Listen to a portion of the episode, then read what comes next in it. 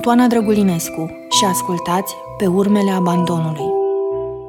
În episodul trecut v-am povestit despre cum s-a format echipa și cum fiecare, când a primit invitația de a fi parte din proiect, mi-a răspuns inițial ceva de genul Hei, super idee, dar uite știi, parcă nu m-aș cufunda în povestea asta așa de complicată. Eu m-aș întoarce totuși la nu. Asta, asta e ceva ce știe Ioana și toți am vrea să învățăm. Poate ne înveți odată. Poate facem odată un podcast despre asta. Cum să iei oamenii cu japca, cu blândețe. Mi-amintesc că nici nu mi-am pus problema dacă aș uh, participa sau nu, dar oricum nu aveam timp. Din fericire au sfârșit indubitabil prin a deveni una dintre rotițele indispensabile ale mașinăriei umane care aduce muzeul abandonului la viață.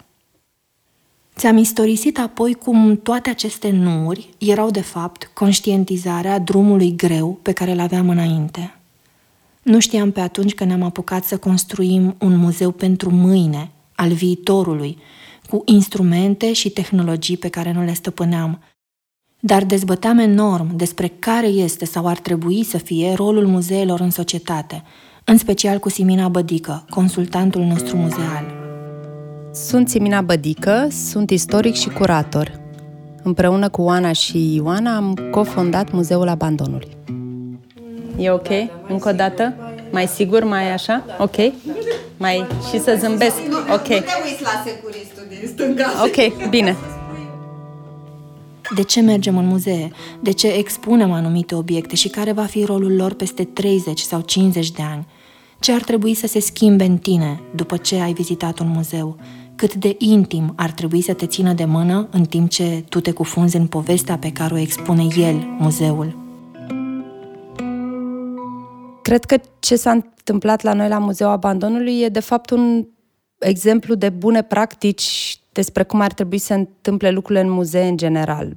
Muzeele se ocupă cu subiecte care uneori pot părea foarte îndepărtate, nu știu, arta religioasă a secolului XIII sau a barocului sau nu știu. Muzeele păstrează lucruri care la un moment dat își pierd relevanța pentru omul contemporan sau par să-și o piardă.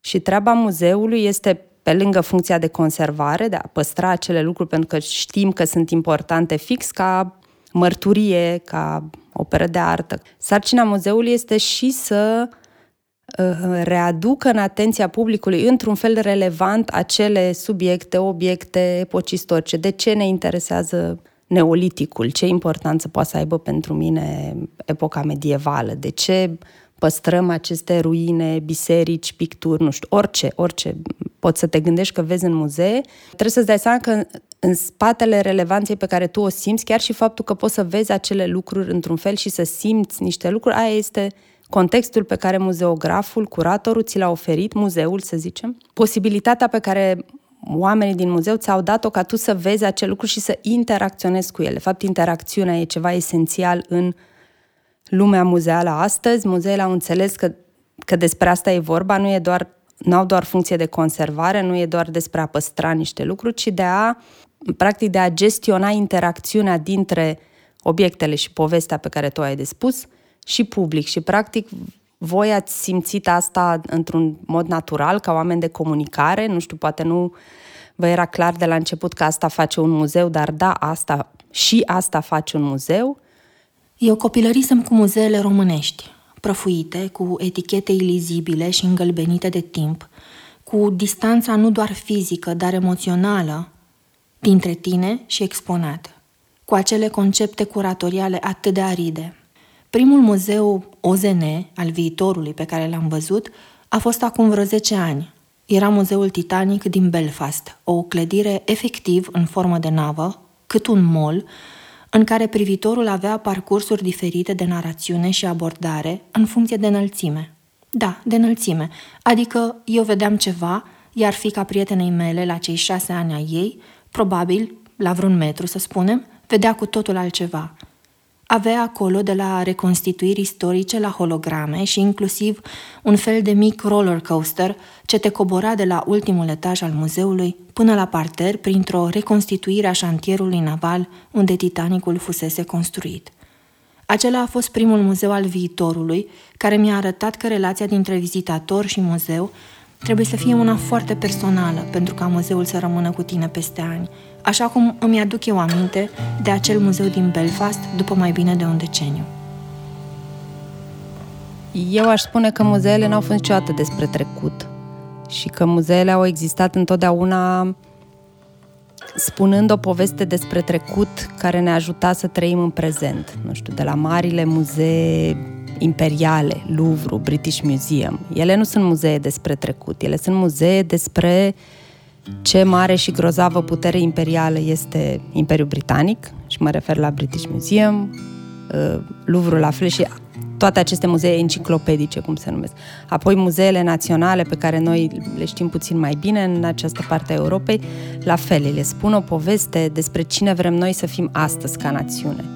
Colecțiile lor, că sunt muzee etnografice, muzee de istorie, sunt concepute și făcute în așa fel încât să ne spună o istorie despre prezent.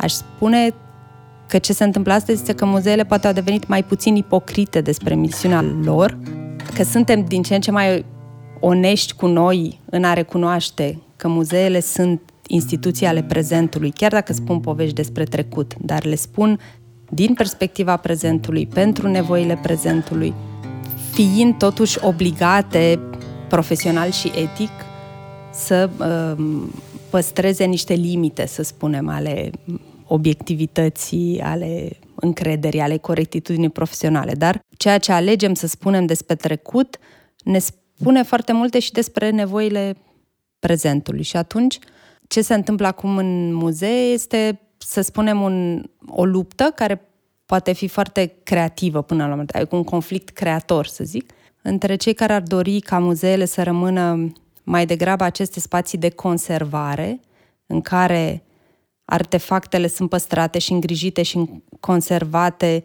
în ideea că ele conțin aceste povești despre trecut și noi pur și simplu le, le punem într-o vitrină unde ele trebuie să rămână și să poată să-și pună povestea și peste 100 de ani, ceea ce, din nou, este, adică e una din misiunile muzeului și e ok să fie așa. Și acea parte mult mai progresistă din lumea muzeală, care spune nu, nu, nu, Putem să avem muzee fără obiecte, putem să avem muzee fără un spațiu, iată, Muzeul Abandonului, da, muzee nori, atâta vreme cât ele oferă acel spațiu sigur în care putem spune povești și despre trecut și despre viitor, dar într-un fel um, democratic și polifonic și incluzând comunități.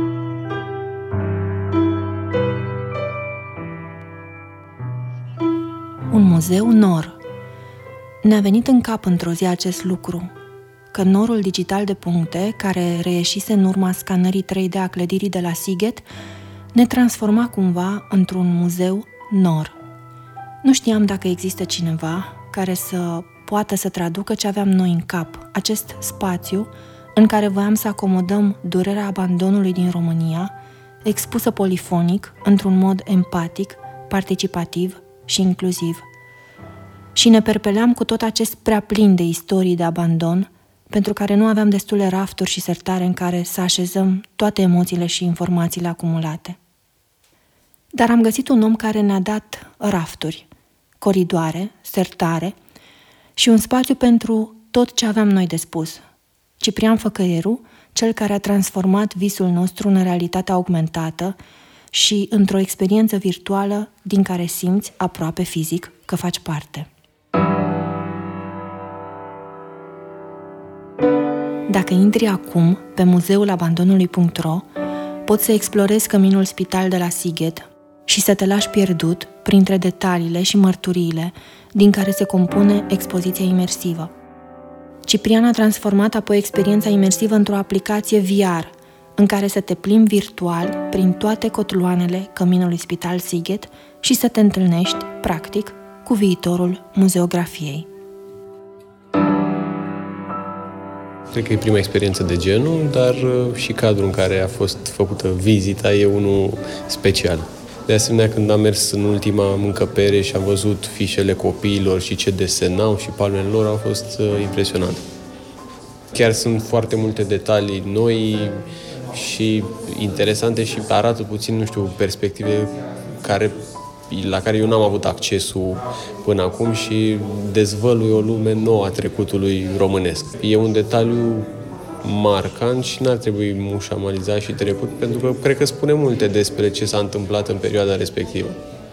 Și, sincer, e o informație pe care nu o găsești, cred că, ușor și nu te lovești întâmplător de ea. Dacă n-ar fi cineva care să o promoveze și să facă săpăturile astea, nu cred că are și detaliile astea așa de ușor la iveală. Am vrut să aflu de la Ciprian ce i-a trecut lui prin cap când i-am propus să vină în echipa muzeului. O să auzi un discurs așezat și structurat, pentru că Ciprian vorbește cumpătat și riguros, așa cum îi stă bine unui arhitect de spații virtuale. Dar te rog să-ți imaginezi cum a fost prima noastră întâlnire. Ioana Călinescu și cu mine, gesticulând și vorbind enorm și emoțional despre muzeul din capul nostru, iar Ciprian, imperturbabil, cu aceeași voce liniară, încercând să clarifice norii din imaginația noastră și să pună cumva stabilă ideilor care nu se mai opreau. Apoi ne trimitea aplicații demo, prin care noi, desigur, nu știam cum să navigăm. Da, m-a intrigat în primul rând subiectul. Uh, cumva explorarea spațiilor uh, abandonate era deja în, uh, să spunem, în repertoriul meu de activități uh, creative și exploratorii, în sensul că mai avem uh, uh, cu Augmented Space Agency două proiecte care explorează arhitectura și spațiile urbane abandonate. Evident că e un subiect mult mai uh, digerabil și uh, când vorbim despre clădirile care nu au neapărat uh, și un suflet sau doar îl, ni-l imaginăm noi. Și um, da, subiectul uh, uh, este în continuare unul uh, uh, probabil printre cele mai uh, uh, grele proiecte sau subiecte pe care le-am uh, am încercat să lucrăm cu și am astfel s-a, s-a ajuns la varianta asta de muzeu virtual. Ciprian a oferit această variantă a unui muzeu digital, un muzeu din nord de puncte pe care îl puteam extinde infinit, cât să cuprindă toate poveștile, exponatele, mărturiile, documentele de arhivă ce aveau să vină către noi în următorii ani. Muzeul trecea astfel de la dimensiunea de proiect la cea de instituție.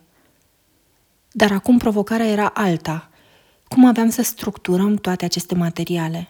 Erau sute de povești, mii de documente de arhivă, sute de ore de discuții și analize pe care trebuia să le încapsulăm într-o expoziție.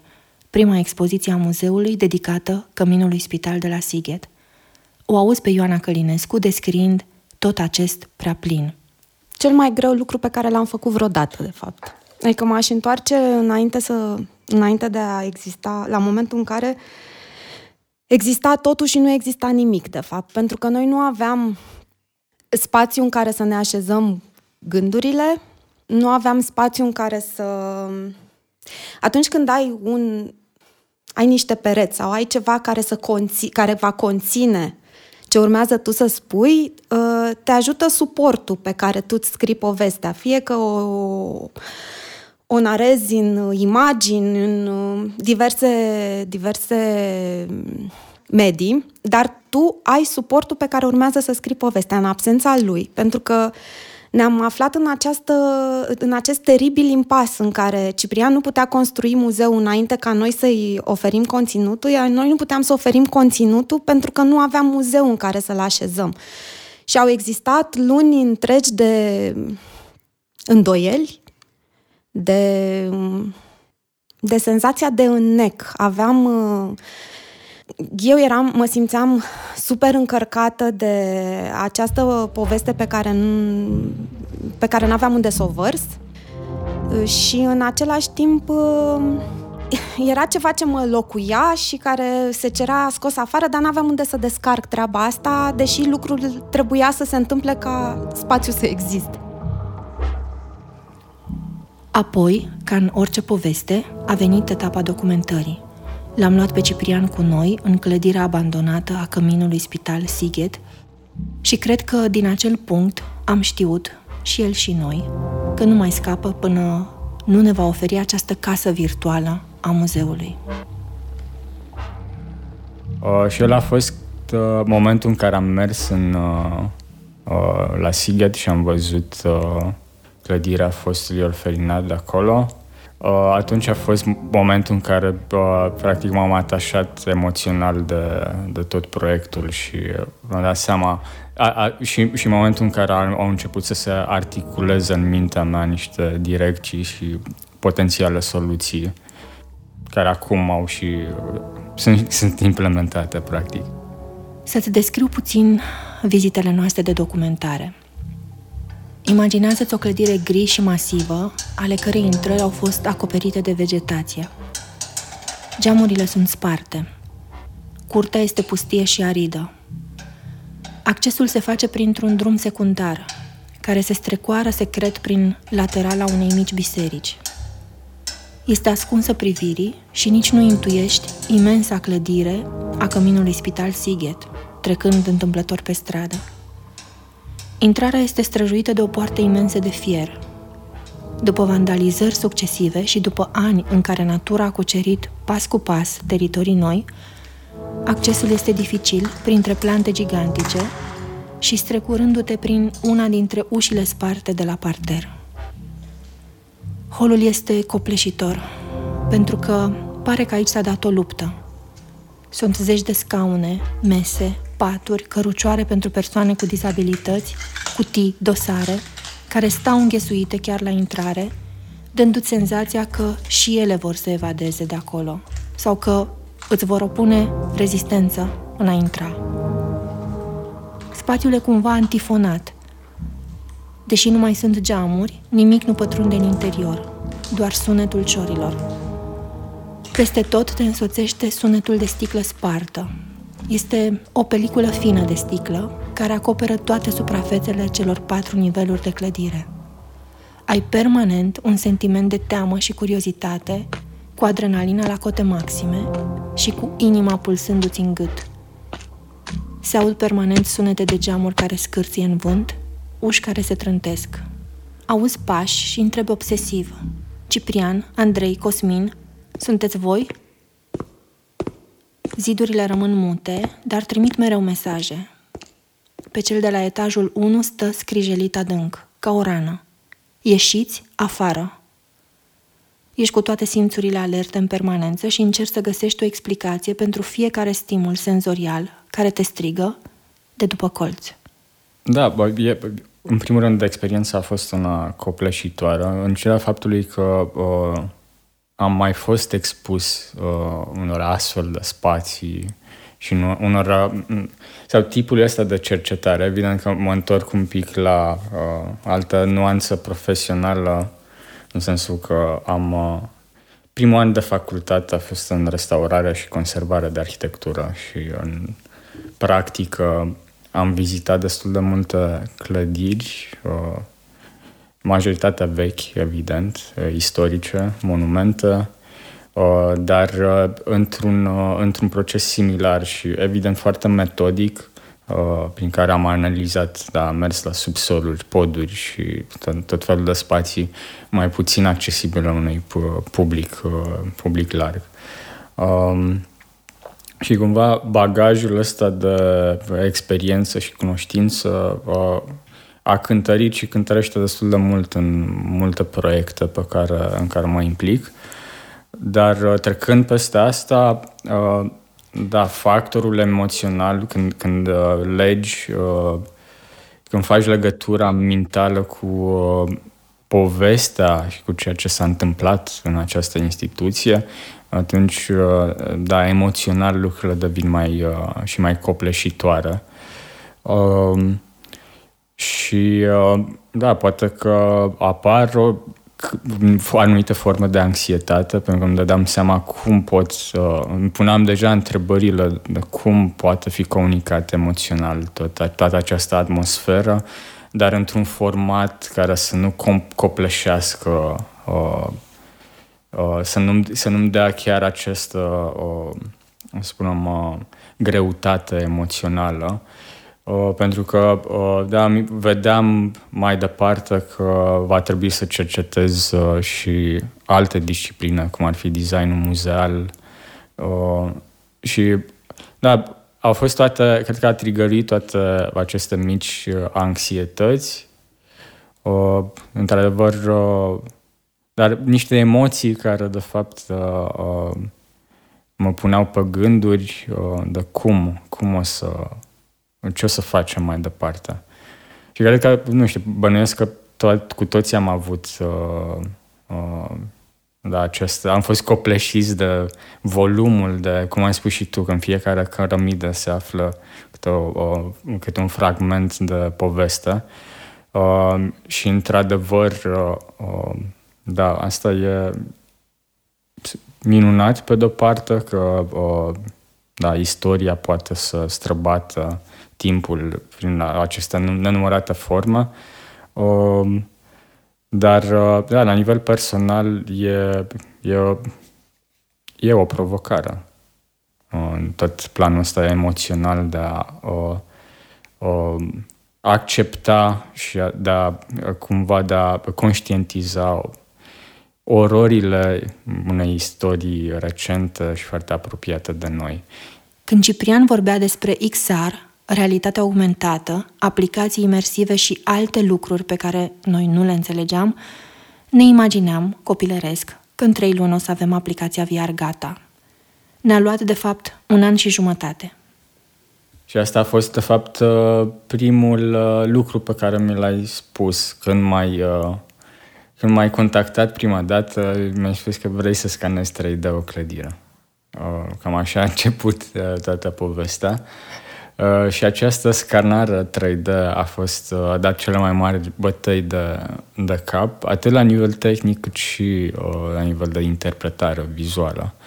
Uh, pentru că, pe de-o parte, uh, volumul uh, materialului scanat 3D al clădirii este imens. Vorbim de undeva la 8, spre 80 de milioane de puncte și un, uh, un volum uh, foarte mare de, de date care în momentul de față nu poate uh, trăi în realitatea virtuală sau în aplicațiile web 3, cum e varianta web a, a muzeului. Și, da, pe de o parte a fost această provocare de a găsi o soluție tehnică și am, am investit destul de, de mult timp chiar nopți pentru a găsi niște soluții. Și apoi, uh, după cum ai menționat și tu, odată ce am rezolvat partea asta, ne-am dat seama că e mult prea mult, uh, cel puțin pentru a realiza un muzeu, uh, va trebui să fragmentăm sau să creăm noi dimensiuni, să spunem niște dimensiuni paralele în spațiu virtual, astfel încât să dăm acele pauze de durere, cum ne-ai spus tu foarte frumos, Uh, unui public, pentru că altfel risca ca experiența să devină copleșitoare, la fel cum am simțit și eu atunci când am ajuns în, uh, când am pășit în clădire. Prima zi de documentare la Sighet a decurs destul de bine. Dincolo de mizerie, de crepitudine, forța fiecărui lucru pe care îl găseam, poveștile care strigau la tine din fiecare cotlon, nu eram ok. Adică era așa cum ne așteptam. Am început expediția de documentare cu partea tehnică. Eram cu Ciprian, Cosmin de la Scanare 3D și Andrei Lupu, care documenta foto și video. Am lucrat toată ziua, aveam haine la noi, pe zile, la final le puneai într-un sac de plastic și așteptai să ajungi acasă să le speli. Nu se mai puteau folosi. Era vară, foarte cald, tot ce ne luam cu noi era apă. Cumva nu prea-ți vine să mănânci acolo. A doua zi, după vreo două ore, am simțit că nu mai pot să respir și am spus lui Andrei că vreau să ies puțin la aer. Și în timp ce rosteam cuvintele astea, îmi dădeam seama de lipsa de logică a afirmației mele, pentru că la Sighet nu mai există niciun geam nespart, deci aerul circulă peste tot. Dar Andrei a spus, nu știam cum să-ți zic, și eu am nevoie să ies puțin. Și așa au început pauzele noastre de durere. Odată la câteva ore mergeam până în drum, ieșeam de sub spectrul clădirii ca să respirăm departe de ea.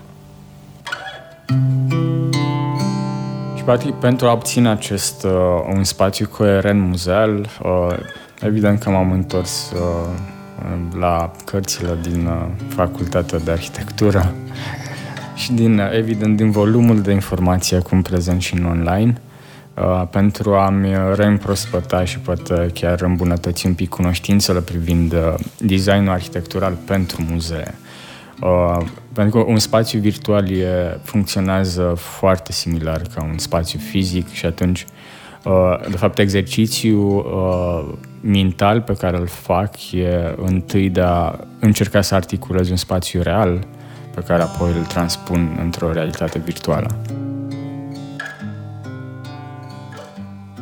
Când Ciprian spune că s-a întors la uh, manualele de arhitectură, uh, vă spun că nu glumește. Deci iluminatul din muzeu este efectiv o capodoperă, este după toate uh, cutumele iluminatului expozițional și Uh, sigur, când am început să lucrez împreună cu Ciprian, uh, mi-am făcut și eu temele, nu m-am întors la manualele de arhitectură, dar m-am dus la cât mai multe expoziții VR ca să înțeleg uh, ce Dumnezeu crea oamenii aceștia pentru proiectul nostru.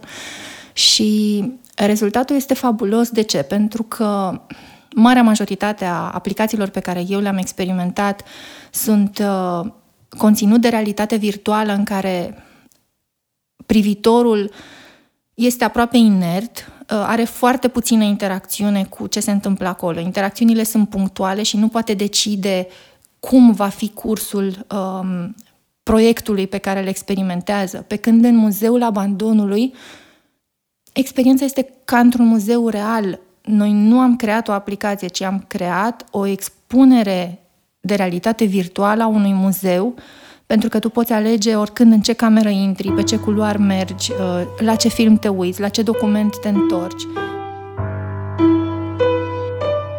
E, e interesant. Chiar n-am crezut că un aparat VR te poate duce într-o lume care chiar să pară atât de reală. Adică chiar dacă nu era, că nu, animația nu, e, nu era făcută să nu știu, reprezinte 100% cum e în natură. Erau tot felul de chestii abstracte pe acolo, pătrățele sau un fel de Minecraft, aș zice, joculețul ăla de pe calculator. Dar interesantă, complexă, mi-a plăcut să mă prind pe acolo și de asta am întrebat până când e, că probabil aș mai veni cândva să, să stau de la cap la coadă, să, prin aplicație, să văd tot ce era pe acolo. Atât tehnic cât și uh, uh, la nivel de, să spunem, comunicare vizuală în cadrul muzeului, uh, varianta asta de a uh, defragmenta clădirea în mai multe uh, fragmente uh, a fost cea care, uh, practic, soluția pe care am uh, care s-a potrivit uh, din toate punctele de vedere și îți oferă uh, și aceste surprize, de fapt, pentru că tu ajungi într-un spațiu într-un spațiu foarte uh, golaș și minimal în, uh, în uh, da, interpretarea vizuală și arhitecturală, dar apoi ai aceste surprize care uh, încă păstrează o parte din uh, uh, atmosfera emoțională a uh, spațiului, uh, a cl- al clădirii. Um, și uh, în continuare, în, în aplicația VR, uh, limitările sunt un pic mai drastice. Uh, de asta, cred că în momentul de față arată mai bine în aplicația web, cel puțin aceste fragmente de scanate 3D.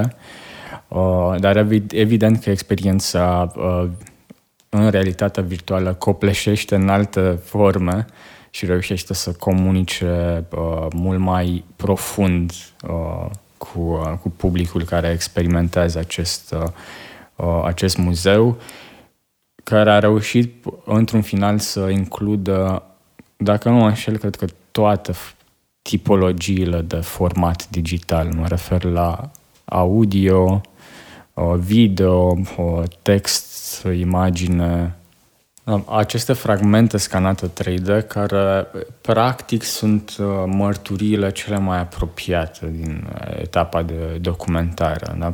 În momentul în care vezi acele hăinuțe, jucării și fragmente de arhitectură și apoi uh, fotografiile 360 care suplimentează și ele aceste frânturi de realitate, probabil la, la, în acest moment Muzeul Abandonului este cea mai complexă uh, producție de realitate virtuală. Uh, și acest uh, uh, aspect e dat de, în primul rând, de volumul uh, și diversitatea exponatelor sau artefactelor virtuale expuse în acest muzeu și prin, uh, uh, din punct de vedere experiențial, din faptul că țintește de fapt către o experiență muzeală, reală și nu către uh, o experiență care vine mai degrabă din, uh, uh, să spunem, uh, uh, din alte industrii sau uh, forme de artă. Uh, mă refer la jocuri video și uh, alte experiențe care sunt mai degrabă distractive în zona de entertainmentului. M-am mai jucat odată 3 minute, cred, dar nu așa să mă plimb printr-o casă cu totul. Și cum mi s-a părut?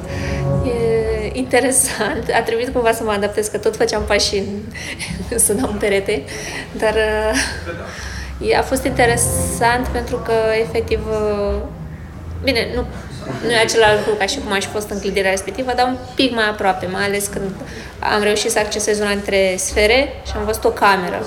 Și întrebarea mea era chiar așa arăta o cameră. Atunci chiar trăiau copiii în astfel de condiții, adică cumva e altă senzație când ești în mijloc și te învârți în camera respectivă decât uh, atunci când vezi o poză. Nu, da, nu, nu ajunge atât de bine la tine o poză. Pentru noi, pentru cei din spatele muzeului, um, a fost o decizie grea, pentru că în discuția cu voi am înțeles că ajunsesem într-un uh, point of no return, în care dacă mergeam mai departe pe calea pe care voi ne-ați propus-o, acest muzeu ar fi fost mai degrabă accesibil tinerei generații sau oamenilor care aveau răbdare să aștepte să se încarce aplicația, pentru că este o aplicație foarte mare pentru web și atunci trebuie să aștepți câteva minute. Sigur, dacă intri de mai multe ori, aplicația va fi deja încărcată, va merge mai ușor. Um, că nu vei ști poate cum să folosești ochelarii VR, ceea ce ne, ni se întâmplase și nouă. Și a fost un punct de cotitură pentru noi. Ne-am gândit, bun, conținutul nostru este foarte valoros, vrem să fie construit pentru azi sau pentru mâine. Uh, ce înseamnă că este pentru mâine? Înseamnă că la prima noastră întâlnire cu publicul, la, de noaptea muzeelor, în 14 mai, cei mai entuziasmați au fost copii. Uh, era ceva la care nu ne-am gândit că vor veni copiii la noaptea muzeelor și ne uitam unii la alții gândindu-ne că totuși aplicația are un subiect destul de dureros, nu? Copii abandonați, istoria instituționalizării în România, Sighetul cu toată uh, încărcătura lui emoțională. Uh, și unul dintre ei m-a întrebat, după ce uh, și-a dat căștile jos și a ieșit din aplicație, m-a întrebat, auzi, noi de ce nu învățăm despre chestia asta la școală? Și m-am gândit, uite ce înseamnă o tehnologie care este pentru ei sau un canal de comunicare special construit pentru ei, care poate face mult mai accesibil un conținut de altfel destul de dificil. Uh, știu de centru de la Sighet, unde erau uh, lăsați copii cu foarte multă indiferență. Și de aceea mulți dintre ei erau considerați având deficiențe, deși poate aveau cea mai mare deficiență a lor era lipsa de dragoste și de afecțiune și de grijă. Și consider că este o binevenită această experiență imersivă și binevenit și Muzeul Abandonului pentru a vedea exact ce s-a întâmplat în România și ce probabil nu o să se mai întâmple. E un fenomen la început de drum, toată, tot ce înseamnă realitate virtuală și augmentată, metaverse și alte, uh, alte noțiuni și, uh, care încearcă să uh, explice acest fenomen. Uh, dar ce mi-a plăcut foarte mult, uh, oameni care expuși la experiențe VR care cunosc foarte bine uh, uh, acest uh, tip de mediu și au experiență cu el, au ajuns să plângă pentru prima dată în VR. Uh, și asta, asta m-a, m-a transmis că, într-adevăr, la nivel, uh, uh, cel puțin mesajul uh, sau misiunea proiectului uh, e atinsă și că nu am uh, nu avem un o exp- un muzeu virtual care pur și simplu expune anost uh, și incoerent uh, uh, această poveste, ci reușește chiar să, uh, transmită mai departe și sper eu că pe termen lung uh, acest proiect să, să funcționeze. Problemele pe care mi le pun acum sunt mai degrabă de sustenabilitate în timp și uh, cât de uh, mult putem ține noi pasul cu evoluția acestor tehnologii. E, e clar că te teleportează în lumea în care trebuie. Asta e, cred că, cel mai, cel mai bun lucru despre tehnologia asta VR. Uh, nu cred că doar cu niște panouri sau cu o sculptură ai putea să ai aceeași experiență. Uh, ar trebui fie să călătorești până în punctul cu tare ca să vezi o anumită casă, structură sau whatever, uh, fie, nu știu, să ai foarte multe exponate, fie... Așa cu VR-ul, efectiv, era totul acolo. Trebuia doar să dispun de timp, să, să mă plimb pe la toate și să, să le ascult pe toate, toate videourile și prezentările de acolo, în cadrul VR-ului. Mi-a plăcut. Cred că cumva noi, așa, în lumea normală, trăim într-un fel într-o bulă și nu, nu prea ne dăm seama de cât, câtă durere este în jurul nostru, pentru că cumva este ascuns după un perete, după ceva. Și cred că e foarte important să fim conștienți că există, poate așa suntem puțin mai sensibili la asta și poate putem să fim mai deschiși, poate, nu știu, îi ajutăm cumva. Sau măcar să conștientizăm că se întâmplă asta.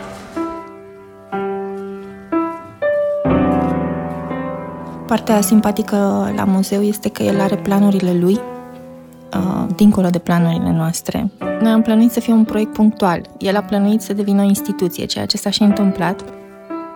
Și deja creionăm proiecte pentru Muzeul Abandonului peste 3 ani, peste 5 ani, peste 10 ani și ne bucurăm că avem uh, această soluție tehnică care este a viitorului și uh, care ne gândim că va rezista timpului mult mai uh, bine decât dacă am fi ales uh, soluția cea mai la îndemână. Și uh, din uh, seria acestor planuri uh, de viitor, mi-aduc aminte că la un moment dat în uh, aplicația imersivă exista un uh, lift pentru că gândul nostru era să uh, creăm în fiecare an sau să zicem la 2 ani o altă expoziție uh, de realitate virtuală sau o altă expoziție imersivă și atunci liftul acesta mergea către viitoarele etaje care încă nu sunt uh, deschise. Cum vezi tu viitorul uh, Muzeul Abandonului din perspectiva tehnologiei, despre care spuneai și tu că abia ținem pasul cu ea, practic orice aplicație o termină acum deja este depășită în următoarele șase luni sau un an? Um, da, cred că similar cu acest, cu acest lift de care am menționat, uh, care uh, în ultima variantă uh, ducea către, către cer, către infinit, uh, într-un spațiu și mai efemer decât uh, uh, instalațiile artistice presărate prin muzeu. Uh, uh, și cumva acest drum către, uh, către infinit, uh, un infinit, o, o mare infinită de pos- posibilități. Adică asta, uh, asta e potențialul uh, spațiilor virtuale de a interpreta uh, povești uh, într-un limbaj uh, pe care noi îl revedem acum uh, doar la nivel spectativ, în uh, cinematografie, teatru, uh, da, animație și altă artă. Uh, și atunci uh, toată această dimensiune a suprarealului, fantasticului, abstractului uh, uh, pe care îl cunoaștem deja la nivel de limbaj vizual, acum se transformă într-o experiență aproape palpabilă, chiar dacă ea este virtuală, dar uh, angajează publicul într-o experiență participativă, într-un dialog mult mai complex în care tu uh, vezi obiecte tridimensionale, interacționezi cu spații imersive uh, și uh, uh, ai experiențe, uh, aceste experiențe pot fi și forme de artă uh, și pot, pot comunica uh, emoțional foarte puternic și atât estetic cât și, uh, uh, nu știu, uh, senzorial. Uh, e un teritoriu fascinant care pe mine mă ține mereu motivat și uh, curios să explorez mai departe. Uh, rămâne de văzut. Uh, potențialul uh, uh, sau acest muzeu cred că poate lua multe forme, uh, dat, dat fiind uh, uh, acest, aceste posibilități nemărginite de a uh, interpreta uh, poveștile, uh, cred că da, nici măcar cerul nu mai e limita. Uh, e greu de... Mi este greu să imaginez, de fapt, niște, uh, niște limite. Evident, singurele limite rămân cele etice, uh, pentru că e important să fim conștienți și de uh, riscurile cu care pot veni aceste, aceste tehnologii uh, și să fim conștienți ca uh, da, ele să fie implementate cu sens într-un format care nu o să, o să creeze uh, un impact pozitiv și nu unul negativ asupra publicului și societății în, în general.